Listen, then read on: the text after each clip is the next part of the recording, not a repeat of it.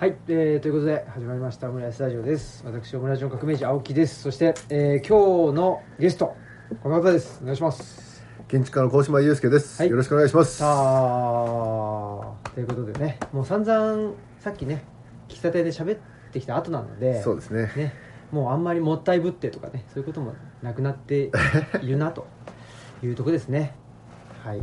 でまああ今日はですね僕初めてね高島、えー建築設計事務所。建築設計事務所にね来て、まあ、自宅兼、対面リアルで。そうですよ。ズームでしかね。ねえ。そうそうそう。でしたけど。まあとはいえよく会ってますよね最近ね。そうですね。なんやかんやでね。最近よく会ってるっていう感じだし。まあ今年1年ねあの振り返るとですね。それはいいかもしれないね。そうそう。振り返ると僕ちょっとさっき思ってたんですけどやっぱり高島さんと往復書簡をしていた1年だったなうーん。感じはありますね。今年まあ正確には去年から始まってたけど、このオンエア2022年の大晦日にしようと思ってるうんああいいですね。はい。4日後？4日後かな？収録日のね。そそうそう。なのでまあ今年今年って言いますけどいいですね。2022年ね、はい。だから2021年から往復食感は始まってたんですね多分ね。はいはい。でもうまあ本格的にね指導したっていうのは2022年今年そうですね。1年で、うん。でまあ一応最後まで終わってね。はい。はい往復書簡終わったよってとこでしたけど確かにね。どうでしたか？やっぱりあのーそういうふうなあの枕っていうか、うん。球をお蹴られるとなんかそのまま乗っかっちゃうと俺もそうだなと。あのとはいえだからその往復書簡という形式で新平と一緒にこうあの往復書簡を交わすっていうことが、あの形式的には新しかっただけであの知り合ってもうねあの10年以上かな、そのえっとそ疎密はあったとしてもなんとなくだからあの定点観測っていうかねお互いの、お存在っていうのはあの常にあのまあ初めて会った時から年下だけれども、うん。なんかこう似たものに似て非なるものまあなんか同志っていうか、うんうん。いう感覚を、まあ、持てる、あの友人というか。でそういう中で、あの今年改めて、あの往復書簡をした1年だなっていうふうに思うのはその往復書簡という形式が新しいだけであってそれまでに、あの一緒にあの黒茶子っていうねうん。読書会やったり、フットサルやったり外風館でねお稽古もしたりいろいろな関わり方があるけれどもまあでも特にやっぱ新平といえばっていうのはあの彼岸の図書館の中で収録されてる対談にあるように、やっぱシュートを打つっていうね、うんうんなんかやっぱりね。自分たちがなんかこうおものを発信するっていうか、でそれがまああの本を出すっていうのがあのシュートを打つっていう意味ではないけれども何かそういう声を、うん。あの発言する。でそれがあのお互いの中であるがゆえにあのなんて言うんだろう。あの常に本が出たらあの出版記念対談みたいな、うん。でそれをあのもちろん本を届ける仕事としてやってるんだけれどもそういう中で新平と対談をしてきたっていう記憶があの今までの形式としてあったものが、改めてでお互い本出してお互いの本を読読むとあ新平今こんなこと考えてるのかとかあちょっと変わったなとか、うん。相変わらず変わってないなとかそういう変化が本というお互いの中で見えていたもの。でそれはルチャだったり、あのねやっぱ手作りのジンみたいなね、うんそういうあのそれもまあ一つの形式だし。っていう中で改めてなんか往復書簡っていうあのそれなりのボリューム原稿用紙10枚ぐらい前後のあのちょっと思いの丈をあの交換していくっていうのはすごくあの楽しかったなっていう感じですかね。そうですよね。だからもともとねそうか気づけば10年外。10年はねえ外風館がいつですか？2021年なんで10ほぼ12年前。ああほぼ10 11年前。11 2000 11年？完成2011年。あざいます。2011年完成すごいなんかいちご大福が元気になってるらしい。出てきましたね。それ何みたいなね。感じだけど。ちょっと。まあはい。お菓子食べながら。ありがとうございます。はい。え？2005年2011年なので2022年ってことは丸々11年が経ったってことですね。うん。完成した瞬間が来年でちょうど一一回りってえっというか、ね、干支が一回りするのが来年ですね。で鴻島さんは2000何年ぐらいに？その1年前あ2010年。ああそっか。あ違うな。10 2009年。9年。の暮れ、うん。ちょうど11年前に外風館が完成し13年前に内田先生に出会って、うん。新平と会ったのはすぐ出会ってるのかな？外風館後すぐぐらいじゃない？外風館後ですかね。前なのかな？いやわかんない。なんか僕はでもなんか覚えてるのは岡本にいた頃だもんね。僕はね岡本にいてでアミケンさんが、うん。うんうんアミケンさんがね西北にいたんですよ。はいはい。西宮北口にいて。いたねほんで、えー塾やってて、うん。まあ、今もやってるけど、今もやってる。そう旧旧ラボね。旧旧旧ラボ。旧旧ラボ。やっててでそこに模型持ってきたんですよ。アミケンの家を設計してた？いやだからねその模型が何なのか分かんないけど、うん。あの時にはもう外風館できてたのかな。アミケンの家を設計したのは外風館より後だから2010いやアミケンさんの家なのか分かんないですけどあでもそうだ。あの多分外風館ができたよっていう時に中島武さんかな。がみんなの家の書評を書いてくれたんであすよ。そうなんだ。僕の人生初めての書評。ああで中島武さんが来て外風館にでそのトークイベントを聞いたんですよ僕内田先生あマジで？そう。そん小島さんとかな？3人かな？いや俺は中島さんとは外風館ではしてないはずうん。でその時に、ね、中島さんの話を聞いたのかその前にも本読んでたのかで僕それから影響を結構受けてそんであこれはなんかやんなきゃいかんっつって黒ジャコえー、を呼びかけたっていう。あそうなの？そうそうそう。で歓喜さんにね、まあ、その時はもうずっと歓喜さんと資本論をねうん。読むという会をやってて、はいはいはい。ほんでだから歓喜さんに「いやなんかやりたいんですよね」みたいなこと言って。でじゃあどういう名前がいいかねとかっつってでなんかおうあのトゥサン・ルーベルチュールっていうね このハイチのハイチの黒いジャコバンと呼ばれてわけがわかいたんないね。わけわからない革命家がいて、でほら歓喜さんってあのクイズはいはいそういうクイズ。いやいやクイズはアミケンでしょだから。いやだけどクイズ喧嘩なんかなんですよ歓あ喜さんそうなんだ。元々ね。そこのそうそれでつながりもあるんだ。そうほんで記憶力がめっちゃいいから、なんか世界史の中であそそんないたねみたいな話になって、うん。じゃあもう黒いすごいね黒ジャコだっつって。それを拾えるってすごいね。そうそうそうそうそう。その辺の話があってほんで黒ジャコやった時に鴻島さん来て旧いや旧ラボにね。そう。だ俺も旧旧ラボに行ったのが、あのアミケンとあのでもその時はまだ設計はしてないはずだけどいやだからね何かの模型だったなんかの模型ってことはあのアミケンの家ではないはず。じゃないと思う、ううん。何の模型か分でかんない。も外風館の模型だったら2010年、ね。その設計中だから。で完成はしてたと思うんですよ、うん、あ完成してるんだったら、えっと、助風案だな。その次も六校だったかあらー。そのずっとあの目黒から東京から通ってたからそうですよね。関西に。そうだそうだ。ほんででもそうだな。で外風館できてえ違うわ。外風館の前に僕はうん。鴻島さんに話してないけど、トーク聞きに行ったんですよ。新宿に。内田先生と五十嵐。えそれはすごいよ。そう。そこにいたの。あいたのそれだよ。それがファーストコンタクト。あ間違いない間違いない。それだ。あのそれがあの俺にとってのデビュー戦っていうかね。あそうなんですね。鴻島祐介たるその建築家の。建築家のデビュー。デビュー戦っていうか対外的にはいはい。人前で喋ったのあそうながんだ。あれが人生初めてなの。へえ。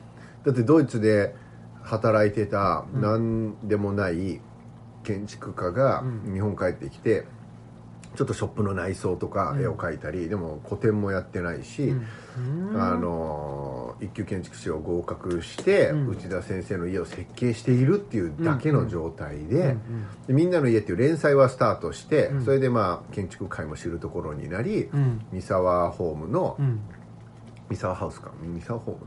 あの三沢の、えープロジェクトっていう、まあ、建築のその、えっと、イベントにこれはクライアントである、まあ、思想家っていうか、まあ、建築家で内田先生の本読んでる人多いし、うん。内田達の家をうん。誰誰だこいつはっていううん。鴻島祐介と、うん。あの話をしてんもらおうっていうところでその五十嵐太郎さんっていううんうんね有名な。歴史のあの建築士のうん。専門家と3人で働くか語るっていう。でその時に一番緊張して、まあ、人前でで100人以上いたなんか大きな場所だってそこにいたのか。うん。これいましたよ。うんうん。それそれそれが最初だね。そっか。でそれはもうあの外風館前だ。そう合あってる合ってる合ってる。あのそれであの新平君ってあのよ紹介された。あ、うん。思い出した。間違いない。だから13年ぐらいの付き合いなんですよ、そっかそっか。そうんん、で外風館前設計中、ねそうそう。そうですよね。そっかそっか。でその時は俺かっこつけて伊達眼鏡してたんだよ、うんうんだからまだあのどう見られるかを伊すげえ達意識その伊達眼鏡何プレ伊達プレというか伊達メガネ機とねとそうそうそうそう自分にとってのポスト、ね、ポスト伊達メガネそれはねねえっと、外風館完成して合気道をやるやった後ぐらいに、うん。あの眼鏡を取るんだけどまああのかそっこつけてんじゃねえよっていうもう一人の俺が勝ったっていう。それまでは「おいかっこつけろ」っつって「負けるな」って虚勢を張れって言って伊達眼鏡が必要だったんだよ。ねやっぱりでもね独立するっつうのはそういう矢面に立つ。ねそのぐらいの覚悟がやっぱり必要。いやだから僕はね今回その、まあどこまでで喋れるかですけど、うんこの往復書簡っていうかね、うんまあ、結果的に往復書簡だったんだけど、その前にも対談やってたそりうそうそうそう。でもやっぱりなんか2人対話しを重ねていくってね。重ねてるし、続けてるから、何か形にしたいなというふうに僕は思ってて、うん。だから、ね、その対談集か、うん。対談とエッセイとかうん。にするか、うん。決まってなかったじゃないですか、うん、そうですね。で決まってない中でちょっと、まあ、何度か打ち合わせをしてじゃあまあちょっと往復書簡とりあえずやってみようかっていう話新平から言ってきたんだよ。俺全くあの往復書簡っていう発想もなかったしあそうでしたっけ？そうそうそう。で俺はその球が来た時におまた新平面白いこと考えるなと思ってで俺はもうあの何のあの疑いもなくあこれは往復書簡はやったことなかったんですやったことないしまあぼ僕もなかった形式が変わるだけで、うん。俺と新平の関係性は別に変わらないし、ね。むしろ今までずっとこうパスし続けて、うんうん。まあ、シュートなのかパスなのかややこしいけど、うんうん。ずっとその互いにあのまあ、対話を重ねてきたのが公開対談だろうが、そうですね。まあ、こうしてオムラジ的なもの、うん。でそれで一番大事にしてたのが、うん。瞬発力だから。だから今あ日今日もねそうですね、あの1時間前に喫茶店でランチしながら、うん。全く違う仕事のね話を、そうですね。これもまだ言えないから、うん。あのちょっと変な言い方になっちゃうそうそう、うん。だけどあのその流れでじゃあオムラジ取るかっていう話になっただけであの喫茶店から事務所に来るだけで途中でケーキ買っただけで別に何の打ち合わせもしないっていう。でこれが僕にとってすごく大事っていうか、ね、大事っていうね話をそうそうそうしてたしで僕も本当そう思うしでも、まあ、この往復書簡がね、うん。まあねあの諸事情によりそのねそうねそこから説明しないとね。っていうのがあったじゃないですか、まあ、うんそれをねあの出版社言言っちゃダメなのか？いや言わない方がいいでしょ言わない方がいい、うん、言わない方がよくて、ねまあ諸事情があっね。た、、諸事情があって出版社さんが、まあ、変わってね、変わったんだね、うん、変わったよっていうことがあってでまあ結果的にすごくね、うん。あのいい出会いもあって、っていうのを話だけど僕はだからそのは初めのねあの出版社さんの時に、うん。僕はだからねあそうだよなっていうかね。だから今のこの2つの話ね。独立するということと、はいはいはい。その予定調和にならないっていうことへのこの鴻島さんの、いうん。なんていうんですかねその確固たるっていうかね、うんうんうん。で僕はどっちかというと、うん。まあまあそそういうんだったらそうかなとか言って、うんあのなんか一見納得した風な感じでやっちゃうんです、まあ、納得はできてないんだけど結局。うん。だからあの結果的には僕も予定調和にしたいし、うん。その独立というかねすごくあの個人の言葉っていうのを大事にしたいんですけど一見なんか、ね、まあまあとかっつって言っちゃうんですけどやっぱあの時の打ち合わせでね小島さんが「いやそれは違う」と。ちゃんとやっぱりあ偉いなっつうかね。そうだよなみたいな。ところはいらっしゃい。そこはちょっと思ったっつうか、うん。やっぱ独立するってね覚悟いるよなっつうのは、ちょっと僕はその時思ったんでそうだよな、まあ、僕はほらなんていうのかな。あの、まあ、サラリーマンでもあるし、うんまあ、とはいえルチャリブロもやってたりするから、うん。まあ、両方あっていいんじゃないとかっていう感じじゃないですか,、うん。そこのね、まあ、スタンスの違いもあるなとも思ったりしてそ面白かったなっていうのがね。でそれはだからたまたまだけど、まあ、こうしてだからたまたま話していくとなんて言うんだろう。イメージとしては、なんか今これも思いつきで喋ってるんだけど、なんかあの昔のあのしょうもないあのテレビうん。うんしょうもないって言ったらあのたけし軍団的ななんかやつで、う海っていうかプールっていうかの上で、うん。あの歩けるなんか浮き輪みたいなところがこういかだみたいにどんどんつながってて、あなんかボボボート状のやつ、うんうん。でその要は島みたいな。ビート板みたいなね。ビート板みたいな、でそれがつ連なってるから、うんうんそのビート板のとこしか歩けないんだけど自分でそのビート板を集集めていくっていう感じっていうのかな、ほうほう。だからそもそもうん。海っていうかプールの上にふわふわしている少ないビート板が、どこに自分を連れて行ってくれるのかがわからないけれどもこのビート板に乗ったら次これ使うあうわ次これ行かなきゃっていう風に行く感じが好きなのね。うん。だから今日の今15分の話の中で出てきた伊達メガネの話っていうのも別に話すつもりなかったけど、うん。でもそこからそのビート板を置いてみたらあそうか伊達メガネ時代と非伊達メガネ時代っていうか、伊達メガネ取ったっていう、うんうん。でそこから新平はその独立っていう視点をまた新しいビート板としてうん。与えたことで俺もそこに歩けるようになったっていう。だこの、おっとおっとおっとっていうこのう海の中に、うんあのまあ予測不能なっていうか、アンコントローラブルな海の波の中に淡いビート板を対話っていうことで見つけていく、ん。で置いてみる。で置いてみたところで、あの行けそうだ。行く。行ってみたらうわ不安定。結構で波がでかい。っつってまた軌道修正していくっていう感じが今までの対談においてもあったし、うんうん。そのえっと新平との対話に限らずだけどその対話にとって自分の面白さっていうのは、うん。その予測不能性だから往復書簡っていう形式が変わったとしてもなんか改めてじゃあ今回は死について語りましょうとかなんかそのテーマをえ設定して事前になんかこう球を投げるというよりかはその時の瞬発力みたいな、うんうんうん。あのまあそれは思いつきって言われてしまうと思いつきなんだけどでもそれは俺と新平が、まあ、今日こうしてできるのも13年間のいろんなね、うん。で違うわけじゃん。同じ時間を過ごしてるはずなんだけど、うん。それぞれの身体の中にある記憶としては違うっていう。でそれがあ俺が初めてルチャに行った時の感覚っていうのは新平にとっては日々生きてる場所でルチャなわけであって、あ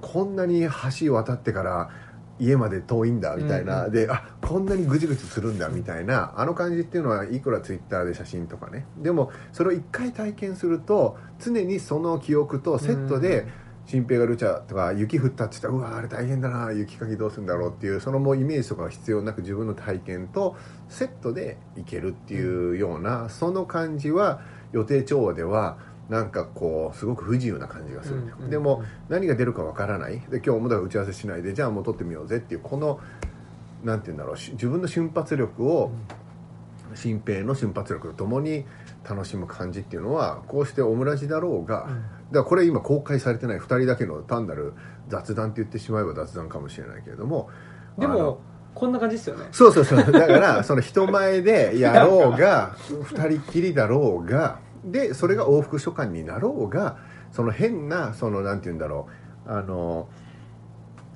バイアスっていうのかなかかからずに素直にうん。球が投げれるっていうことはあのまあこれいきなりだからもう革新的なというか自分の中に思うのは結局この1年通してもそうだしそれまでの新平との関わりを通すとやっぱり新平に対して往復書簡を書いたことによって僕は自分の状態がう、ん。あのよく見えたっていうか。だこの1年間何が起きたかっていうのはこの往復書簡の中でもちろんそこに書いてる内容がっていう、ね、コロナにかかったこととかね、うん。そのあのもちろん書いてる内容もその瞬間リアルタイムで起きてるっていうこともあるけれどもやっぱそうしてあのなんて言うんだろう。書いたことによってその書かなかったことも含めて僕の中にこの1年間がそういう覚えられ方をしてるなって今日今年は文通をしてた1年だったなって言われてみるとあ確か俺もそうだったなっていうふうに思うっていう。うん。ねえ。ほんで一応そのね最初から最後まで通してうん。お互いに読んだじゃないですか、この間ね、うん、やっとね。それどうでした？僕はだからあのやっぱりえっとなんか不思議な感じっていうか、僕はだからえっと自分が新平というそのまあ想定読者も何うもん。文通っていうか書簡だからうん。新平に向けて書いてるにもかかわらず、えっと、自分に向けて書いてるっていうか今の自分を知る行為になってる。うんうん。でそれはなぜかっていうとか自分の書いてる文章の先に最初の読者としての新平がいるんだけれども実はまあ読むと書くってあの書きながら読んでるわけだから、うん。あの切り離せるもんじゃないよね。うん。ってことは書いてる時に実は読んでいてその自分で書いてるのに読むことによってその読んでる自分が書いてる自分となんか対話している、うん。わけわかんないんだよ。だっていや同じなんだからお前が書いてるんだからお前が読んでて、うん。お前と対話してるんだろうって。でもなんか書いてる自分と読んでる自分が別にいるっていうか、うん。なぜなら往復書簡だから読んでる方の俺は書いてる方の俺が新平になってる読んでる方の俺っていうか、に向けて書いてることを新平だったらどう思うのかっていう他者への想像力が読んでる時にうん。より発動すると新平これに対してどう返ってくるのかなとか。で今度それに本当に球が返事が返ってくる。うん。そしたら新平の書いてる新平を通して読んでる俺がいるっていう。でもそそこのなんて言うんだろう縦糸と横糸には自分が書いた糸とうん。新平の横糸がだからどっちがどっちか分かんなくなってくるっていう感じで言うと、ん。これは新平が言ったことに対して俺が反応してるのか俺が書いたことなのかとかっていうふうに、うん。で結果そうして立ち上がるなんか思考の火だっていうかあのあのこれを求めて何か往復書簡をしましたっていうんじゃないあの思考の体験というかプロセスが詰まってるなっていう印象を一気に読むことでその断片断片の十何話のお便りがなんか通してみるとそうしたあの飛騨の多さもちろん重複とか同じことを、あの違う言葉で言ってたりするんだけれどもその中で、まあ、成長とは言わないけれどもある変化っていうか、それ自分の中にも日々感じる変化、うん。それが変わるものと変わらないものによる変わったことによる変化に気づきと変わらないってことで変化していかなきゃっていう気づきっていう、うん。なんかそういう風な感想でしたね、うん。でつい手を入れちゃうっていう。だから結局ちょっとしたことでもし遂行って終わらないなって改めてね。そうっすエンドレスだね。ねだしなんか僕往復書簡ってやってみて思ったのは、なんていうのかな。なんかそのねあのワンテーマで、うん。あのやり取りしてるわけじゃないじゃないですか。そううん。まあ、そういう往復書簡もあるのかもしれないけど、うん。今回我々の場合は、こういう関係性があってそうだね。でこの関係性の2人が、まあ、何を対話するんだろうみたいなところがねあのー一つのまあそれが客観的に見て面白いのか面白くないのか分かんないけど、うん。あの僕にとっちゃ面白いっていうかね、うん。そういうところだったからうんやっぱりそうするとまあいい意味でも悪い意味でもいろいろ散らばる話題が、散らばってで何をその散らばってる中のね何を自分が拾って、うん。何を拾わないのかみたいな、そういう読み方を、まあ、僕はしたんですよね。投資でいざ読んでみると。投資でそうそうそう、はいはい読む時ね。だからうんそれもそれで面白かったですね、あうん。なんか自分ってあこれは拾わないんだとか、うん。ででそのなんていうかな意図的に拾わない場合もあるし、うん。気づかないみたいな、ね。後々うん。後々読んでみるとあここで言ってたんだみたいな、うんあ気づいてねえわみたいなのもあるし、うんあるあるある。あとはまあそのやっぱり大体まあ原稿用紙で10枚ぐらいでやり取りしてるじゃないですか、まあ、それも別に10枚にしようねって言ってやったわけじゃないけどね。でもなんとなく決まっててって中でこれも拾っちゃうと、なんかお 拾っちゃうと、うん。ねあの収集つかねえなみたいなふうにも思ったりとかするからまあ泣く泣く拾わないみたいなのもあったうんりなるほどね。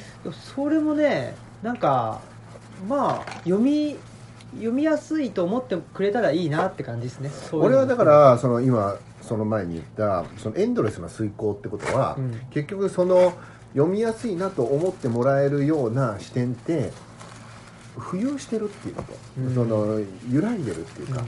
でそれはエンドレスな遂行は本当に遂行しててざーっと読んでる。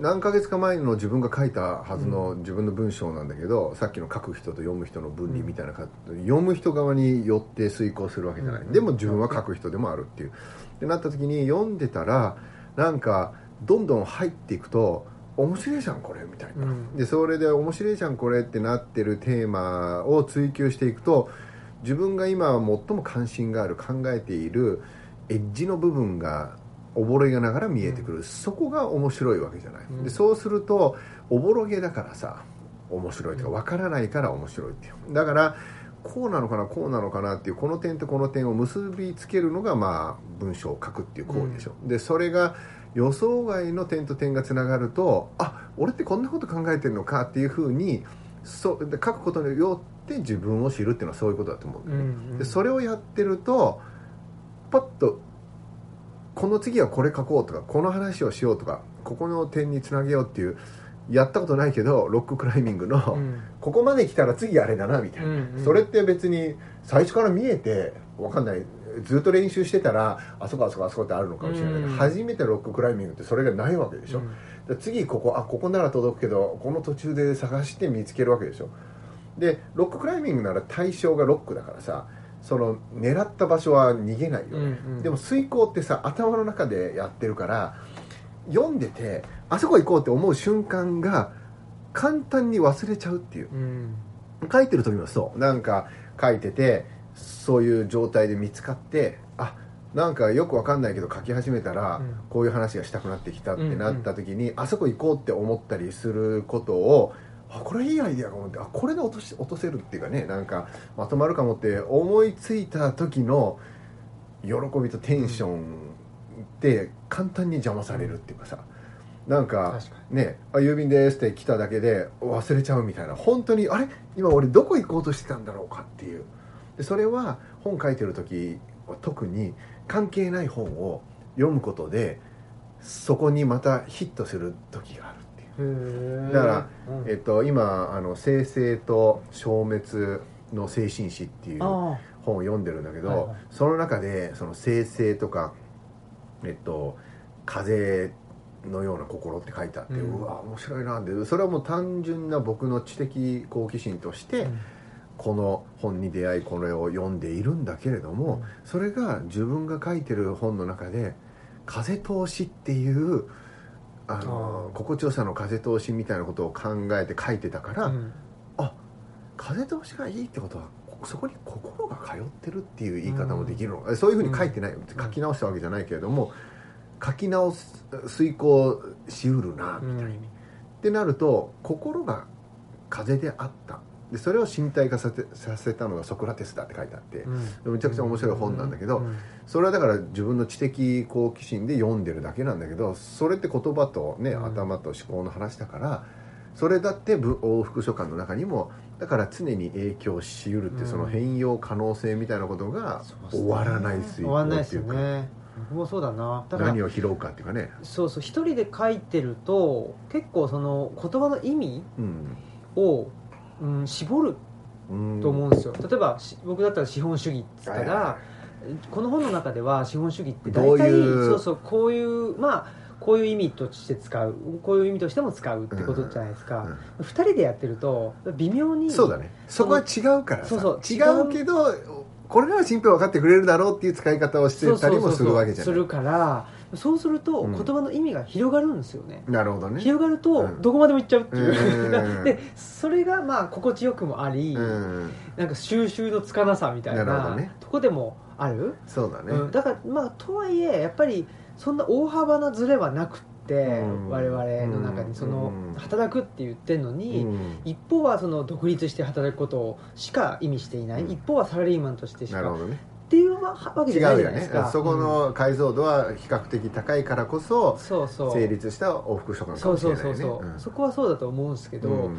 まあとはいえっていうところで、うん。ほんで僕はうーん結構通して読んでなんかまあ これ言言っちゃっていいからあれですけど、うん。最初の方でね、うん。あの2人の違いを、うんあの明確にしていきたいみたいな、はいはいはい。再化するっていうかね。そうそうそう、んことを言ってんだけど、うん。あんまり違いがね、結果的にね。結果的にうん。まあ読んでる人からしたらちょっと分かんないんですけどねそうだね。そうそう分かんないけどなんか自分はうん。なんか,、なんかねあのー意図的に、うん。まあ同じような感じのことを思ってるんだろうこそは分かると、いうん。あついよ寄せてるなって思っちゃうってこと？やなんか分かんないけどその対話とかしてる時に話が合うじゃないですか、合う合う。だから大きく見ると言いたいことは一緒うん。だし、ねまあ、内田先生のうん。弟子筋だし、うんうんうんだからその中で対話は可能なのは分かってるんだけど、うん。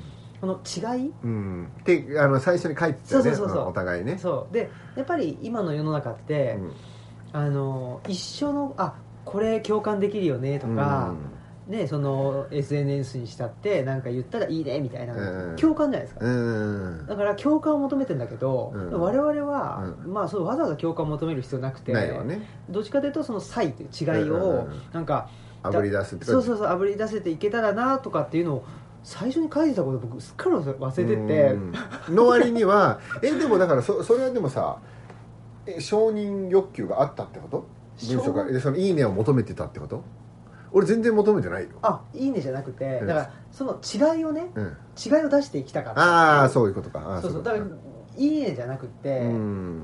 バットでもないんだけど、うん。あそう考えるんだ。そこはちょっと違いますわみたいな、うん。そういうふうになるほどね。なんか頭の中ではねちょっとうん、最初は思ってて本当結構なんか話題を振ったりしてたと思うんですよ。そうだね、まあ、それで言うと、俺はなるべくあの一番もうどんどん言っちゃうけどさ、まあ、なるべくそのあのマイフィールド、要は建築の話で返そうとしたから、うん。あの木造の遊びの話とか、もうそれこそが、まあ、分かりやすい違いっていうかね、でも確かね。にそれの違いで遊びっていう話を投げてもそれはあのコンビビアリティだったりなんかそのつながりとしてもう理解してくれるからさ、うん。それはもしかしたら本質的な違いじゃないっていうか、うんうん。その最終的に出てきた言葉が建築よりの言葉だったとしてもまあそれは超高層によるねあの透明性みたいな話をしたとしてもそれはちゃんとそうそう。自分の中で変換してキャッチボールが返ってくるってことはある意味では差異がないと。うん、でもその建築家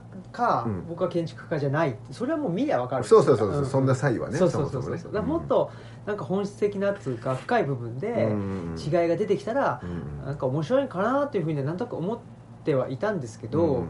なんか途中からもうどうでもよくなっちゃなうね。それはあるかもしれない。だからそれはなんかあるあの例えば成長過程みたいなことで言うと、朝顔をあの2つ育ててると。でうん。こっちには太陽を朝から晩まで朝から晩までっていうかずっと当てるけど、こっちの B の方の鉢にはうん。午前中だけ当ててあとはちょっと暗がりに入れるって、うん。その際を比べたら A より実はどう考えても B の方が条件不利なんだけど実はその暗闇と光暗闇と光のそのリズムによって、うん。あるいは水をあ与える量は一緒なんだけどタイミングを一気に与えるのと、ちょろちょろちょろちょろずっと与え続けるのとってどう違うかみたいなことは、数値的には与えた水は一緒だし、うん。置いてた日というような条件を比べた時に差異が立ち上がる。うん。でそれはじゃあなるべく大きな朝顔とかたくさんのあの朝顔花を咲かせようっていうある一時的なゴール。うん。つまり勝ち負けがあれば、その差異が重要になってくるでしょ。でも朝顔が A の朝顔はでっかい朝顔になった、うん。でも少ない。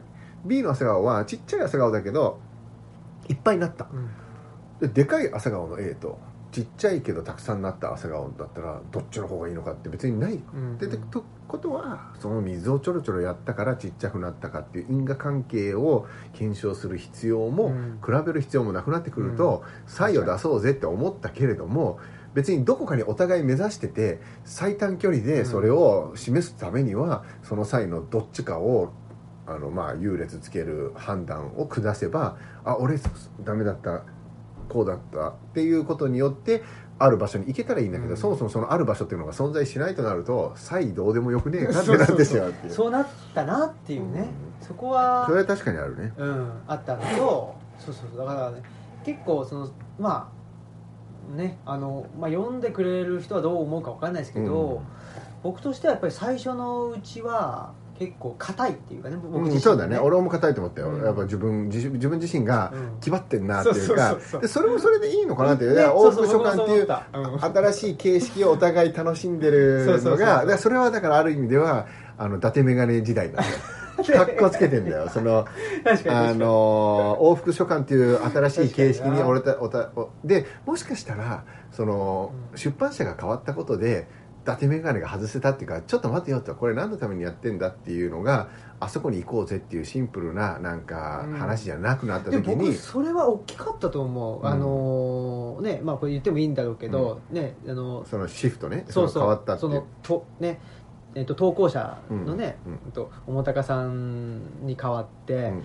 桃高さんが言ってくれたことっていうのは結構そうだね。大きかやっったなぱそれが俺たちの間で行われてるキャッチボールじゃなくてもう一つの客観的な視点っていうのがあることで見えてきた時にやっぱ大高さんが言ったのはねもう少しその2人のその立ち位置とかね。そうそう。あの関係性とかね。そうそうそうう。ん、でもそれは僕らからしたらいやそんなのい 今更言わなくてもって思ったけど、まあ、確かになっていうかね。この往復書簡って何なのって言った時に、まあ、関係性のある2人がうん往復書簡やってますっていうところもやっぱあるから、そうだね。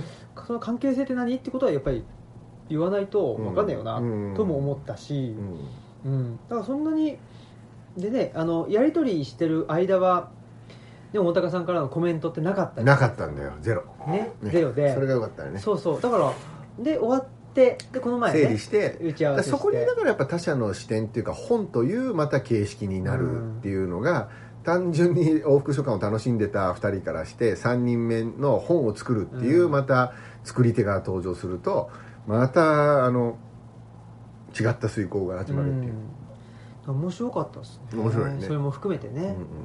うんうんうん。うん。いやあのだからそれで言うとまただからなんかある意味一番最初に言ったことと矛盾するんだけどさ、独立して気張ってこうあの格好つけて伊達眼鏡をつける、うん。まあ、要は自分の本性をちょっとこう騙すっていうか脚色するっていうか、でもいやこんなの意味ないじゃんっていう外す、うん。っていうのを外したとしても色眼鏡でしか世界を見れないっていう自分の感世界っていうことだからさ、うん。うん。うんそこにわざわざそのキャラのねまあ、あのもう言言っちゃうと中田英寿なんですよ。僕はもう世代的に、はいはい。あのカズがセリエ A に行ってうん。でそこからうわすげえ日本人も通用するんだって。まあもうそれを10年前かな。もう何年かは分かんないけどそのさらに何年か前には野茂英雄がメジャーリーグに行ったっていう。それが僕にとってはでかいっていう。でうん。今はついに田臥を超えてまたあの八村とか日本人が NBA にも行ってるっていう、まあそういうふうにそのアスリートがね、こう世界進出していくっていう時にやっぱり中田英寿っていうのが僕らの世代にとってはやっぱりヨーロッパサッカーのど真ん中に入っていったっていうね、であのローマとかでホンダは AC ミランまで行くし、うん。でそういうのを作った中で、メガネなんですよかっけえなと思って。おあの金髪にするとか うん。そのどこを真似するかっていうと僕は中田英寿のメガネを真似したんですよ。で、まあ、サングラスもかけてたけどこのこういう楕円型っていうのかな。こう薄いかっこいいメガネをかけてなんかそれがスポーツ選手としてかっこいいしなんか知的でもあるって勝手に僕は思ってで当然建築家だからコルビジェの丸メガネっていうのも憧れるしうん。だからそこ俺は本読まなかったから子供の時に。むちゃくちゃ目がいいんですよ。はいはい。だからあの 目が悪いっていうか眼鏡に憧れてるんだけど眼鏡かけれないから、はい。どうしたってダサい伊達眼鏡っていう何それどう入ってないのっていうところにしか行けないっていうところからうん。僕は格好つけてあの大学生のだからヒデとかがすっごいマフラーつけて、はいはい。カッと眼鏡か見けてる、それを真似してでもそんなの意味ないじゃんっていうそのでも新宿でやったその初めての対談も一番かっこいい眼鏡で、うん。もう動画入ってないのに3万とかするやつをよう買ったなとフレームが3万。そうそうそうそう。バカじゃないのと思いながら、えでもいやそれ面白いですけど、うん。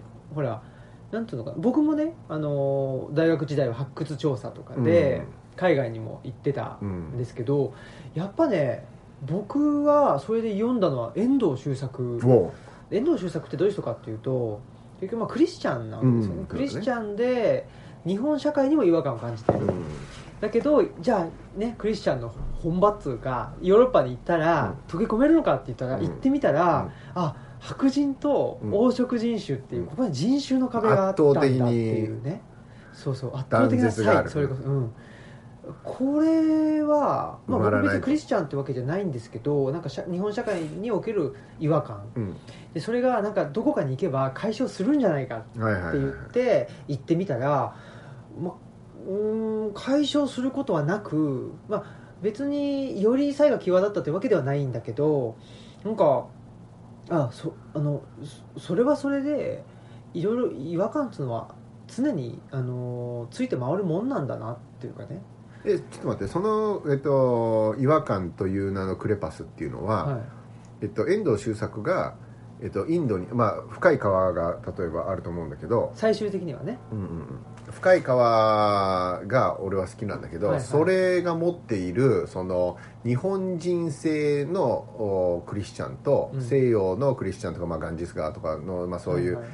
そこのクレパス。それとも日本国内におけるホモジニアスなあのー島国が持っている中にさえも実はクレパスってあるんじゃないの？ってこと？どどっちなの？ああのー両方なんですよ、うん。遠藤周作ってうん。最終的にその、ガンジス川へ行くんですよ、うん。深い川でね、うんでその前っていうのはそれこそ宿川のね、うん。あのカトリック教会に行ってたりとかえそこの辺のあひ人なんあですけど。そうかそうかほんでだから日本社会でもうん。やっぱりクリスチャンっていうのは、ああ日本社会における自分がクリスチャンであるっていうそのの断絶。そうそう違和感はある。でそれを乗り越えようともう日本社会から出てみてついにガンジスまで行くんだけれどいやその時はまだ行かないの？ヨーロッパに行くんですよ。あフランスに行く。最初は？リヨンかな、うん、だから多分戦後遠藤周作って初めてなんなんかほ補助金が出たのかな？ちょっと、文化庁的なやつ、うん、なんか詳しく覚えてないんですけど、もうほぼほぼ初めてレベルのその海外の,、あの留学生みたいな。で夏目漱石のロンドンとはまた違うの？えっ、と生き方が？国のなんかそういう。あそう夏目漱石がは自費ですか？分かんないけど。夏目漱石も国のあれじゃないの？そうですあじゃあ多の分でもそういうのがないといけないんじゃないですか？森鴎外とかまあいいろんなあの日本が西洋化していく上において遣唐使じゃないけれども、うんうん。みんな外の空気を吸って帰ってこいっていう。で遠藤周周作も、うん。そうそう。そんでリヨンかなんか行くんですよ。ほんでそこで日本社会でも壁にぶつかるわけよ。そうそうそう。の日本社会では人種的にはまあほぼ一緒なわけです。それは宗教心の問題があったんだけど、はいはいはい向こうにいたら心の問題いけるかと思いきや人種というう外見的な壁があったっていう、うん。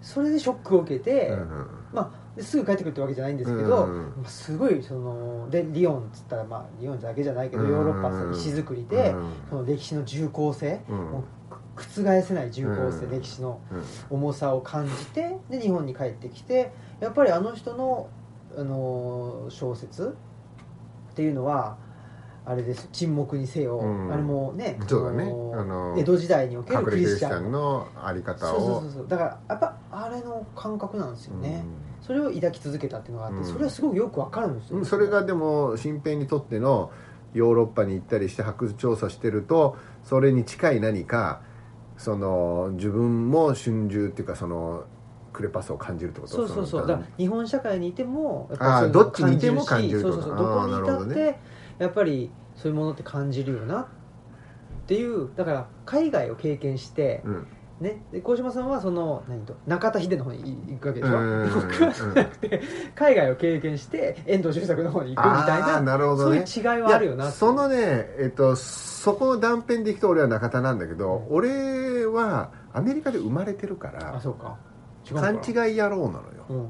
花から その遠藤周作でいう断絶を受け入れてるっていうか。ああだから俺はブライアンという名で9歳までニュージャージーで過ごしたし生まれて、うんで中学3年間もトロントでブライアンという名でうん。英語で生きていたけれども、うんそこでもうすでにブライアン人格っていうか鴻島祐介とは違うまた英語の人格ができていたのは、うん。その断絶なんてあの遠藤周作からの断絶を今こうして聞いても、うん。でまあ、それもまあ自分なりにまあ理解していても、まあ、そのクリストクリスチャンとしての動向っていうところまでの理解はなくても、うん遠藤周作そんなことも分かってなかったのって思っちゃうわけよ。そんなの当たり前じゃんと、うん。そんな断絶は俺はもう初めてキンダーガーデン行った時に「Hey ブライアン」って言われて「えお俺?」みたいな。もう俺はそのもう声がたいマイケルやジェニファーにそのどんだけアプローチしても本当の友達になれないんじゃないかっていうようなことは子供心にあのその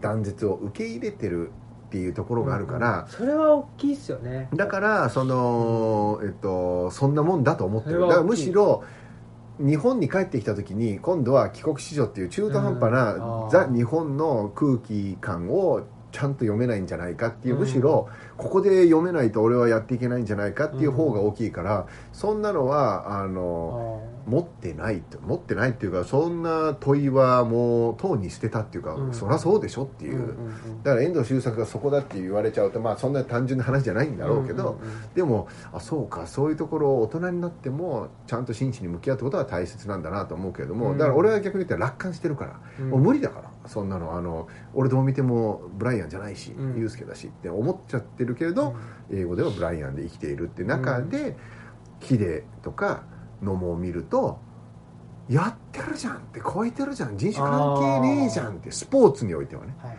そこに希望を持つ。でその、なんて言うんだろう。そのペルソナをうん。若気の至りの俺は真似ちゃったっていう。うん。で今はそんなペルソナいらないよと、うん。その形からのね。うん。でもそれはだから人種の壁とかクレパスは深いけれどもそれはそのスポーツじゃなくても、まあ、文化においても俺はあの接続可能だと信じてるっていう意味においては楽観してると思う。でそれはなら理想論だよってそんなの全然圧倒的なクレパスでそれはどうしようもないんだよっていう人がいたとしてもそこは俺はだからどちらかというと楽観してるからだからこそもっと知りたいっていうのが旅としてあったしそのクレパスどうこうっていう問いはとうに置いてった感じがあるよね。うん、だそれはすごいですよね。だから今聞いてて思ったけど遠藤周作だけじゃなくて、うん。三島由紀夫もだから同じようなことをあそうか。言っててこれもそうだよね。そうそう。三島由紀夫もあのほらあの全教頭のね、うんうんあれ69年かなの話で、まあ、三島由紀夫も、まあ、あの世界的なスーパースターになるわけじゃないですか、うん。であのフランスとか行ってでなんか鏡を見てねあなんとあのすなんかと猿がねうんと猿が歩いてんだよっつって。でよく見たら俺なんだよね。こういう自自意識っていうか自画像ですよね。日本日本で育つっていうのはね、までそれを認めて言葉にできる強さでもあるわけでしょ？強さでもある、うん。でもそれをだから遠藤周作は認めて言葉にできな言葉にできないっていうか、うん。あのねまあうなんていうかうちにこううん。あーって思っちゃったっていううん。ところなのかもしれない。なるほどね。でその三島由紀夫はそれに対してとても筋肉を鍛えて、うん。マッチョになることによって、うん。鎧をつけたんだ、ね、そうそうそう。っていうことなんだろうなるほどね。なとは思う、うん。でそれはだからもう宗教的なこともそうだし例えばだからあの一番はやっぱりユダヤじゃない？うん。そこに関してはだからもう想像もつかないっていうかそそれで言うとだからこの間久しぶりにだからー。これもあの読み返してるとやっぱ何なんだろうね。フランク。ねそ夜と霧。う夜と霧。改めてさ読ませてもらうとちょっと衝撃っていうかだからそれはもう圧倒的なそこはだからなんか楽観してつながれるとは思わないけどでもやっぱここに耳を傾けないのは恥というかさ。うんうん無知というか。いやでも別にそのなんていうのかな。まあつながれるかつながれないかじゃなくてうん。つながろうと思うかっていう、まあ、でもそれで言うとだから遠藤周作がそのぐっと断絶を感じたっていうのはつながろうかっていう意思の問題は置いといてうん。そこを観察するっていうかね、うん。そこに向き合ったわけじゃない、そうそうそうそう、うん。で向き合った結果、あ日本とヨーロッパって、うん。そのまあある種二項対立ではない、うんこれなぜかというと日本ってアジアなんだっていう、はいはいはい。日本だからやっぱり近代化の中で、うん。まあいわゆるアジアの中で日本は唯一近代化に成功したと言われていて、で西洋列強と、まあ、肩を並べたくて、うん。あの軍事化していくわけじゃないですか、うん。で中でやっぱりその延長線上で遠藤周作も多分考えてたんですよね、うん。ヨーロッパと日本。でもふと気づくとそのなんていうのかな、まあ、自分の体もそうだし自然環境もそうだし土を見るとあアジアなんだ日本ってっていう。でその結果としてじ地続きな延長線上としてやっぱガンジス川なるほど、ね、っていうのがうん。あったっていう、多分そういうことなんじゃあそれはだからあのつながろうとかっていう単純な話じゃなくてさっきのプールの中で見つかったその浮き輪になんかつながっていくある種の必然に後になってみると見えてくるのかもしれないね。そうそうそうだからやっぱりクリスチャンだったから、うん。信教っていうので、うん。もう自分と信じる力っていうかそのそうもうその神との関係。2点でうん。つながってて、でその間にはキリスト教を生んだヨーロッパっていうところがあった。でヨーロッパとあと自分ってことだったんでしょうけどヨーロッパと自分の間には、うん。まあ、日本っていう島国だったり、うんねえーアジそこは葛藤があったわけだよね多分ね。そうそうそうそうそう、うん。そう葛藤の話なんですよ遠藤周作ってね、で三島もそういう。そうそう。でも結局ラディカルなところってね自死まで行くわけだから。そう。だからその葛藤の解決の仕方としてまあ、三島って戦中派、ね、せ戦争を体験してっていう人だし、まあ、遠藤周作も戦前生まれは戦前だと思いますけどまあねあの論壇に出始めたのは戦後なのでそこはやっぱり世代差っていうのがあったんでしょうね。そうね。三島はやっぱそその落としどころとしてああいうこそうとをそうだからそ選んだの落としどころっていう感覚うん。がやっぱ世代と戦争を経てるか経てないかではそうそうそうそう。大違いっていうか。だってやっぱり三島は周りが死んでるわけですよ。そうそうそうそうそうそう、ね。うん。で自分だけなぜか生き残ったっていう。いやだからそれはあのあのリスナーの人には意味わかんないかもしれないけど、あの往復書簡の最後の石井治も、はいはい。今年生誕100年って、うん。まさに戦争を体験してるわけよ、うんうん。であの同じく水木しげると鶴見俊介、うん。あなるほど。この3人は生誕100年ってことはそう戦争で、まあ、死ぬかもしれなかった、うん。なんで俺が生きてるんだっていうあり方で、じゃあ建築に向き合う漫画に向き合う、うん。お化けを描くあるいは政治とかその思想を展開するプラグマティズムってやっぱり三者三様だけれどもそこの根底にある部分の遠藤周作的な葛藤とかその戦争による自分の価値観とその行動原理みたいなものはなんかやっぱ強いものがあるよね。でうん。そこからやっぱりそれを抜きにして表層だけを語るのはかなり乱暴っていうか、うん。本質を見間違うかもしれないねっていうふうに思えるっていうか。うん。ねえ、うん。だからまあこのね往復書簡うん。はまあ時事的なものも出てきたり出てこなかったりはしますけどやっぱり確実にね、まあ、ウクライナ戦争ウクライナに対するロシアの侵攻があったり、まあ、うん。コロナがあったりとか、やっぱりそれは確実に影響はしていて3.11の時。からの何か2011ずっと、年からね、うん。あの時に外風館ができ、まあ、そのそうそう。後ですよね、うん。外風館ができてとかっていうのはなんか偶然、まあ、偶然なんですけど、うん。偶然じゃないようななね。ふうな感じもするしね。あのだから最後まあもうご気づいたら55分経ってるんだけど、うん。そのやっぱり思うのはあのーさっき往復書簡が2人だけで楽しんでたうん。最初の時と、でその眼鏡を外して大高さん登場、でえっとまあそれでもノーコメントっていうね、うん。でお互い好きにやりきる。で今こうしてあのまあ半年後ぐらいには本が出るでしょう。そこからの作業は僕らも今の時点では分からないけれども、あの何が言いたいかっていうとその2人でのトスをしていたものが本というまた新たなものでそこに大高さんという、まあ、編集者の視点っていうのがあると一番最初にこれ何のためにやったんだっけって、ね、さっきの例えで言うとあそこに行きたいっていうのを作らないから楽しめるっていうのが前提条件。でそれは俺たちの関係性があるからでしょ。でもいざ本にするとそうもいかないのかもねっていう。大高さんが編集者として出版元版元が2人に「いやもう好きなことをやってください」っていうんじゃない。やっぱり何のための本なんだろうかっていうことを一番考えてくれてる人だと思うの。よでそれに俺たちやっぱ答える必要があるなと思った。わけでそれまたこれも偶然の話なんだけど昨日あの平尾さんとあうんうん。の谷口さんが外務官対談していて、あのスポーツハラスメントとかオリンピックとか、うん。まあ、スポーツの在り方についていろんな話をして。最後にあのフロアからあの俺質問まとまんなくて俺質問できなかったんだけどとある人があのスポーツの集団スポーツの、まあ、ラグビーとかサッカーとかいろんな話したから集団スポーツの意義って何なんですかって聞いたの。でそれはその人はあの50代60代あの自分たちの世代としてはキャプテン翼とかうん。スターがいてうん。そのスポーツをまあそのなんていうの？あの盛り上げていくっていうか、その引っ張っていくような。でも最近の俺見てないんだけどあの漫画「青足」っていう漫画を言ってたんだけど、うん。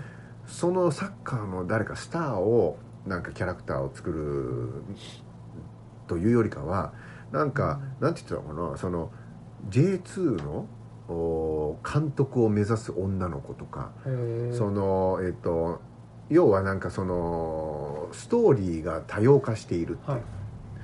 だから今までキャプテン翼のスターを作っていくみたいなストーリーじゃなくてスポーツのサッカーの中ではいろんな夢があるんだよっていうアメリカンドリームみたいな話じゃなくなってるっていう、うんうん。でそのそれを前段に枕に質問は何のためにスポーツさせるのがあるんでしょうか？みたいな。で散々甲子園目指すっていうトーナメントの1人が勝って99%が負けるっていうのは不健全だっていう話をしてるわけ。ね、その答えが素晴らしいなと。